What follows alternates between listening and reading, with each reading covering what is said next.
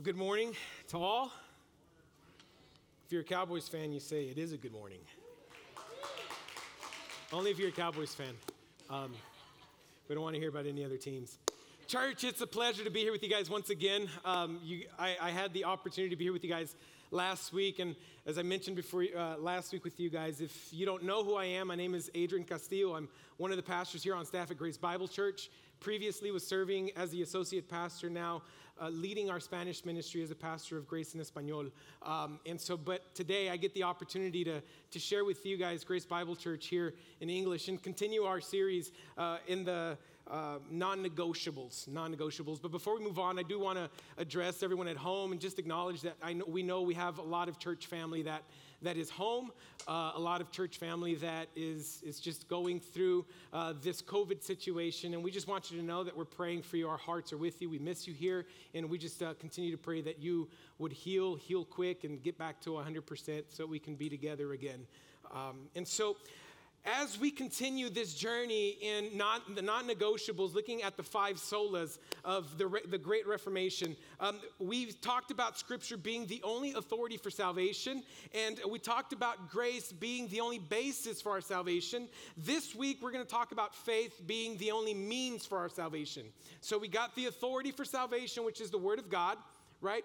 There's no other truth that can move us to, or that God uses to move us to this truth of salvation, and grace being the very foundation and the basis for which God, and the way that God gives us this, this salvation, which is a gift, it's unmerited favor, and now faith being the means by which we come to be saved. Well, we, and the means by which we come to be saved. And two things we want to answer today about faith. The one, first thing is, what is faith? And the second thing is, what does it acquire for us? Why is this so important? Why is it important for you to walk out today with an understanding, just a simple, basic understanding of what faith does and what faith acquires for us, or what it is and what it acquires for us? See, in, in 1519, uh, a couple of years after the Reformation, Martin Luther was still wrestling with this truth. Martin Luther was still wrestling with uh, Romans chapter 1, verses 17, and trying to figure out what is this truth about God's righteousness? What, what is it about this truth? Why does God hold humanity to this standard that no one could ever reach, that no one could ever acquire, that no one could ever live? Martin Luther came to the point of even hating this verse. He came to the point of even being upset and angry with God over this verse because he said, It's not enough that we as humanity would suffer because of the original sin that entered this world through Adam and Eve, but he also now puts upon us through the gospel this standard that no one can reach. And through the gospel, he puts upon us the very wrath of his for sin, or his own wrath for sin. But then one day, in one of the towers in Wittenberg, Germany, as he's tirelessly just searching the truth of this verse, he comes to understand. And here's what he wrote He said, I began to understand that in this verse, the righteousness of God is that by which the person lives by a gift from God, which is by faith. He says, I began to understand that this verse means that the justice of God is revealed through the gospel, that the righteousness of God is revealed through the gospel. But it is a passive righteousness. That is the one by which the merciful God justifies us by faith. As it is written, the person will live by faith. Suddenly, I felt that I was born again and entered paradise itself through the open gates. And it says, Suddenly Luther no longer hated God, but he rejoiced in his name. Church, when we come to understand these doctrines of grace, unmerited favor, and the doctrine of faith alone in Christ alone that we can never work for it. There's nothing we can do. There's not enough beatings we can put on ourselves to try to make up for our sin. There's not enough things in this world that we can deprive ourselves of to try to make up for our sin. There's not enough church services that we can go to to make up for our sin. There's not enough that we can give to others to make up for our sin. But that simply to make up for our sin, we have to come to Christ in faith and faith alone. It causes in us a great deep love like Martin Luther had, where now we can live free of the weight and the guilt, and we can live free to serve God and continue to pursue His truth and continue to live out His truth in our lives without any extra weight holding us down. Because, see, without faith alone in our lives, what we are truly living are unrealistic expectations. And in marriages, if you're, if you're married, I think you understand what unrealistic expectations are. Those are, those are, that's an issue that we have to deal with in every premarital counseling or even marital counseling as pastors as we are counseling others. We have to help them see that pretty much what you're dealing with here are unrealistic expectations. The wife expects of the husband what the husband will never be able to do. And so the husband always fails and the wife is always mad. Makes sense? And vice versa. The husband expects the wife to do what the wife is never going to be able to, to live up to and do. And therefore, the husband is always upset and always mad. And it becomes a crazy cycle in these marriages because we're living with unrealistic expectations. Church, if you're living your life thinking you can work your way into salvation and that it's by any other means other than faith alone in Christ alone, you're living in unrealistic expectations and you will always be disappointed.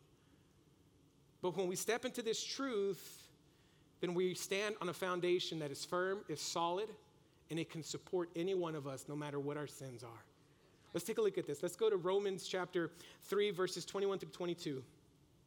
But before we move forward, let me give you the point of the day. And that's this because God has put forth Jesus as a propitiation, I must believe in him for my salvation. Because God has put forth Jesus as a propitiation, I must believe in him for my salvation.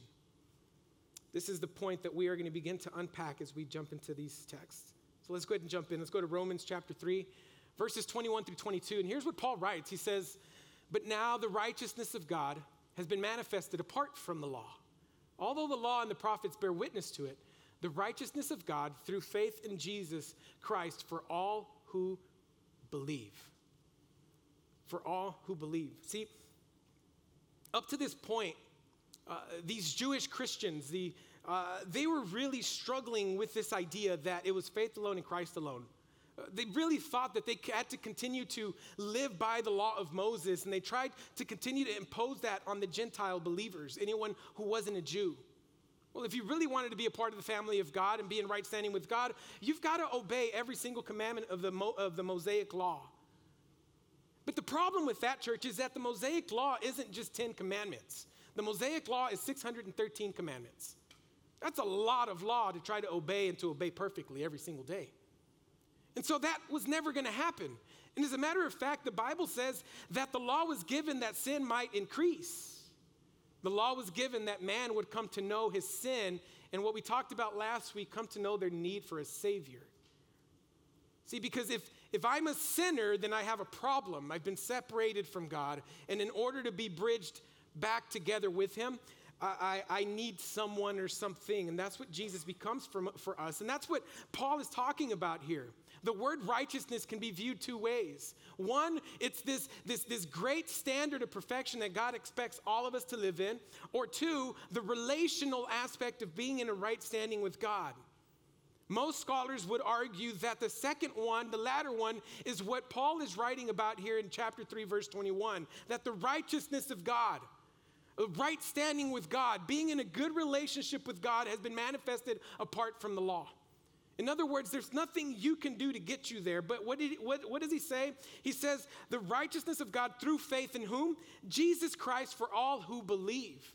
And there, this idea of faith and belief is inserted, it's, it's, it's introduced into this theme and into this idea that, that we can now be in right standing with God, not because I'm perfect and I do everything right, but simply because there was someone who did something right on my behalf. Right? And so th- this idea, what is faith? What, what is believe? We all know John 3:16. For God so loved the world that he gave his only begotten son that whoever believes in him, right, would not perish but have eternal life. What is the condition in John 3:16? That we would believe. And that same condition we see here for those who put their faith and belief in Christ Jesus are justified are righteous before God. And so we have to unpack this idea of faith. What is faith? Well, the definition of the Greek word used here is this believe to the extent of complete trust and confidence. Believe to the extent of complete trust and reliance, complete trust and confidence. You know, when, when we talk about faith, belief, and trust, which are synonyms used as the only condition for salvation in Scripture in the New Testament, over and over again, those are the three words that are used. We believe that the best example or the best word that lets us know or helps us understand what we have to do is the word trust, right? Be- because it, we look at this stool, and I think everyone out there, you look at this stool, and you can believe it's, it's a stool, right? Because it looks like a stool. It's made like a stool, right? But the key is do I trust the stool to hold my weight so that I can sit in it? You see, I, have I've been a heavier guy for a while, for as long as I can remember. As a matter of fact, my, my, my mother told my wife we used to shop in the Husky section for Adrian. It's very true, okay? I, I can't deny that. But by the time I was in high school, I was a lean 200. anyway, there was a time where I was able to travel uh, to different parts, different countries in, in, South and Central America, in Mexico, uh, different states here in the United States of America. And as a drummer, I, I, I was a drummer um, when my wife met me, and she thought she was marrying a rock star, so she was really excited about that. Lo and behold, I became a pastor, and now life's kind of boring. But no, I'm kidding. I'm kidding. Anyway, during this time, I remember going to these places and I would look at what, what's called the drum throne, the, the, the seat that they give the drummers. And I, and, and I learned to study them. You know why? Because there were several times that I went to South America and I sat in one, and maybe about an hour into the concert, I'm just playing. I'm going, if, and if you, uh, if you haven't seen me play, I, I can really get into what I'm doing, right? So I'm rocking a lot. And as I'm rocking, the chair's just boom, just broke. And so I'm like doing a squat in midair, holding myself up, playing the drums in these places, and the other guys are running around the stage and I say, well, what do we do? What do we do? They get me different chairs and I'm sitting in them. So what I learned to do was I learned that I can't just trust any chair. You get what I'm saying? I believe it's a chair, but do I trust it holds me up? And so when I would get to these places, I'm not kidding you. I'm, I'm not kidding. I would, I would walk around the chair Thumbs up. I, this is good. I think it's good. And what I learned to do was after I could trust it, this is key. Don't miss this. I could put my entire weight on it and I would never fall. You see, faith in Christ and believing Christ is knowing without a shadow of a doubt that what Jesus did on the cross is sufficient. Sufficient for the forgiveness of your sins and to put you in right standing with God. There's nothing else you have to do because He did it all. And it was exhaustive, it was perfect, it's sufficient for every single one of us. That's what believe in faith means. It's to trust that what Jesus did is completely enough. There's nothing else. The work is done. That's why Hebrews says that he has gone to sit at the right hand of the Father because there's nothing else for him as a high priest to do. He's already done it. It's done, sufficient. And so when we talk about trust and faith in Christ, that's what it means to trust him. I can put my entire weight, and unfortunately on the cross, all of my sin went upon him. And I can, I can rest in that. He was perfect, so I wouldn't have to be perfect. He died so I wouldn't have to die, and He resurrected so that one day I too will live in eternity with Him. Amen? That's what it means. Let's keep reading. Let's go to Romans chapter 3, verse 23 through 24. Paul says this He says, For all have sinned and fallen short of the glory of God, and are justified by what? His grace as a gift through the redemption that is in Christ Jesus. Here we go again. This is another word, faith, right? By, by redemption in Christ Jesus, this, this idea that we're justified by grace as a gift. It's free, there's nothing else we have to do. We didn't have to earn it, God just simply gave it to us. And this word justified, that thought of justification, what does that mean? Well, it's a, it, it, it's, a, it's a legal term, it's a forensic term. And so essentially, what, what's, what's happening here is, is for all who believe we're all justified by grace in Christ Jesus, which, mean, which means that, that Christ Jesus stands up in the courts of heaven before God and before the heavens. And he says, No. The price for their sin has been paid, and it was paid by me. They now stand rightly and righteously before you, Father. That's what that means. It's a forensic term. He stands up in the courts of heaven and he declares us that, that, that, we're righteous before we're justified. The price has been paid for our crime. See, and the, the, the idea of redemption is the, this idea now, now, now Paul moves into a financial term, right? Because to redeem something is to buy something. So, back in those days, if, if you were a slave to someone and someone else came and purchased you, that was what they called redeemed. And so, what would happen now is you would go from this owner to this owner, and you would work for that owner who redeemed you and purchased you. In Romans chapter 6, go, you can go and read it at home. Paul says that we were slaves to master sin. But when Jesus died on the cross for us, and when we come and we trust Him completely, like we talked about, guess what happens? He redeems us from master sin and He transfers us into His kingdom under His lordship. And now we serve Him. Isn't that amazing? I think that's beautiful. I, am I'm, I'm blown away by what God has done for us. But that's what it means to be redeemed, the redemption that is in Christ Jesus. Let's keep reading. Let's go to Romans chapter 3, verses 25 through 26. I love this. It says, Whom God put forward as a propitiation by his blood to be received by faith. This was to show God's righteousness because in his divine forbearance, he had passed over former sins. And it was to show his righteousness at the present time so that he might be just. Don't miss this and the justifier of the one who has what? Faith in Jesus. Guys, this idea of propitiation is one that's so graphic and one that seems so cruel and mean that those who were translating the, eh, the, the, the, NIV, they were, they were writing the NIV Bible, they decided to take that word out. If you're reading in the NIV, you didn't find that word right now. Because this idea of propitiation is a satisfaction of the wrath of God for sin. It's a satisfaction of. And guess who was our substitute for this satisfaction? Jesus Christ Himself. When he goes to the cross, he goes with the purpose. He goes with something and someone in mind, and that's the will of the Father and the purpose of his will to go and complete it, that mankind might be justified, that, that those whom God calls himself might be justified, because no one else could do it, only he could. And he did it and he completed it.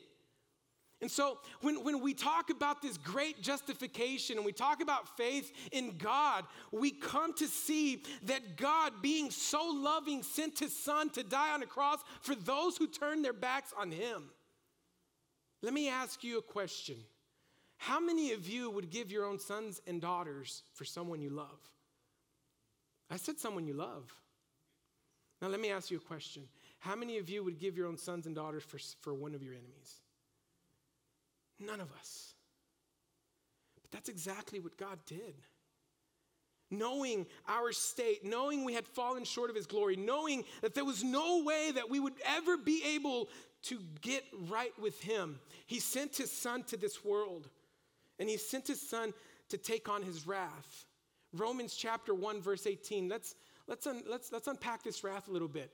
For the wrath of God is revealed from heaven against all ungodliness and unrighteousness of men who by unrighteousness suppress the truth. Let's go to Romans chapter 2, verse 5.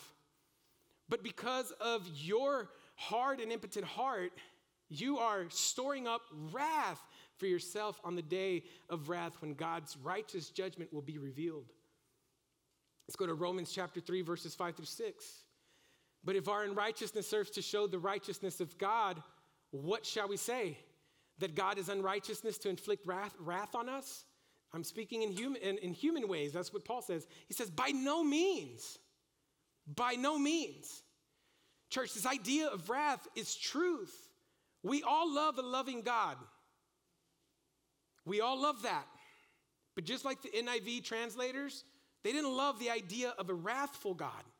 Because how can a loving, perfect God be angry and store up wrath? Well, he can do it because he's perfect and his anger is meant to protect those he loves. And his wrath is simply the consequence of the disobedience toward him and his word. And why is he still loving? Because he sent his own son to this world to live the perfect life you couldn't live and to die the death you should have died so he could pour out that cup of wrath upon him while he was hanging on the cross. So, knowing that we couldn't take it, he put it upon his son. See, the love of God is shown in the very sacrifice of Christ Jesus. As a matter of fact, at the end of time, God will be glorified because there were sinners that he was able to draw to himself. And the entire world will know that these sinners became righteous, and they only became righteous because of the love of God. They only became righteous because of his mercy. They only became righteous because of his grace, and they only became righteous because his very son came to this world to be the propitiation needed for our sins. That's why God will be glorified. It won't be because any of us were good enough. Simply because of what he's done for you and me in Christ Jesus. Three things that we see in this text. One, God made it public. He made it public. Two, his judgment for our sins was poured out on Christ Jesus. And number three, man, this is, he justifies the sinner. He justifies the sinner because the payment for that crime has already been paid, and it was paid in Christ himself. Here's what John Stott says He says, The sacrificial system of the Old Testament was completely different. Since God Himself was recognized as having given the sacrifices to His people to make atonement, and this is clear indeed in Christian propitiation, for God gave His own Son to die in our place, in giving His Son, He gave Himself. Another time, John Stott says, He says, Thus God Himself gave Himself to save us from Himself. Wow. That is amazing. We look at the life of Christ and we like, we like to think of Jesus as our, uh, as our Savior on the cross. I think too many times we overlook his perfect life. See, in that redemption, the, the only way redemption is made, the only way expiation is made, the only way this, this works is if Christ Jesus' life was perfect. But we skip all of that. We like to get directly to Passion Week because that's what gets our emotions going. But if you read the Gospels and you read about how Jesus was perfect in every which way, no one found anything negative to say about him, not even Pilate when they bring him before him. He says, I, I didn't find anything in this man for which he should die. No wrongdoing did I find in him. This was a Gentile that knew nothing about the law of God, yet pronouncing that Jesus Christ was a righteous man. For what?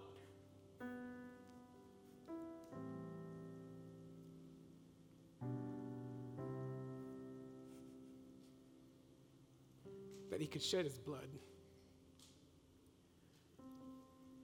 so that he could take on a cup that none of us would ever be able to, to take upon for ourselves. Luke chapter 22, verses 42, Jesus is in the Garden of Gethsemane and he says, Father, if you are willing, remove this cup from me. Nevertheless, not my will, but yours be done. Second Corinthians chapter 5 verse 22 says of Christ For our sake he was he made him to be sin who knew no sin. Here's the beautiful result of this. Don't, don't miss this. It says so that in him we might become the righteousness of God. Jesus knew what awaited for him on Calvary. Jesus being man and God all at one time, that's one of the truths that honestly we'll never really be able to comprehend. But here we see him in his humanity. We see him in a moment of, of wanting another way. God, Father, if there's another way, I don't want to be separated from you. I don't want to die spiritually. Let him whip me. Let him put on the crown of thorns. Let him put nails through my hands and through my feet. But Father, to be separated from you, it's more than I can bear at this moment. Let, if there's any other way. But then he submits himself back to the will of God, saying, Not my will, but your will be done. And there's a moment on the cross when Jesus looks up and he says, My God, my God, why have you forsaken me? In that very moment, the sins of mankind fell upon him. In that very moment, The Father in which he had been united with for all eternity had to turn his back on him, and he was separated. And that's why he said, My God, my God, why have you forsaken me? Church, this is the greatness of Christianity. It's not the promises, it's what's already been done. The promises are just extras, just a cherry on top. But man, if God gives me nothing else in this life, I can stand on the truth and in the joy of my salvation that I had a God willing to come to this world to take on the sin that he hates and allow his father to pour his wrath upon him so he didn't have to do it to me.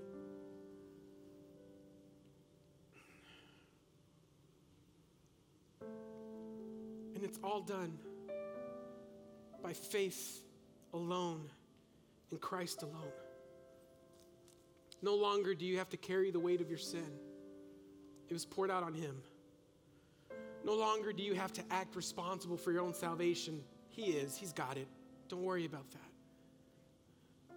But faith alone in Christ alone should lead us to love God beyond anything else in this world because only He could give us what nothing in this world could have. Let's pray. Father, this truth, this reality, your son Jesus, your plan, your love, your mercy, and your grace, we stand in it now. We understand that we are justified by faith alone. And, and Father, we pray that you would help this truth sink into our lives, into our hearts, that we live free to serve you and you alone. Father, I thank you for every person that's here and those that are watching through YouTube. And I just pray that if they haven't come to put their faith in you, I pray that you would cause that to happen. And for those of us that have, let us be cemented in this truth. It is faith alone in Christ alone. We pray this in Jesus' name. Amen.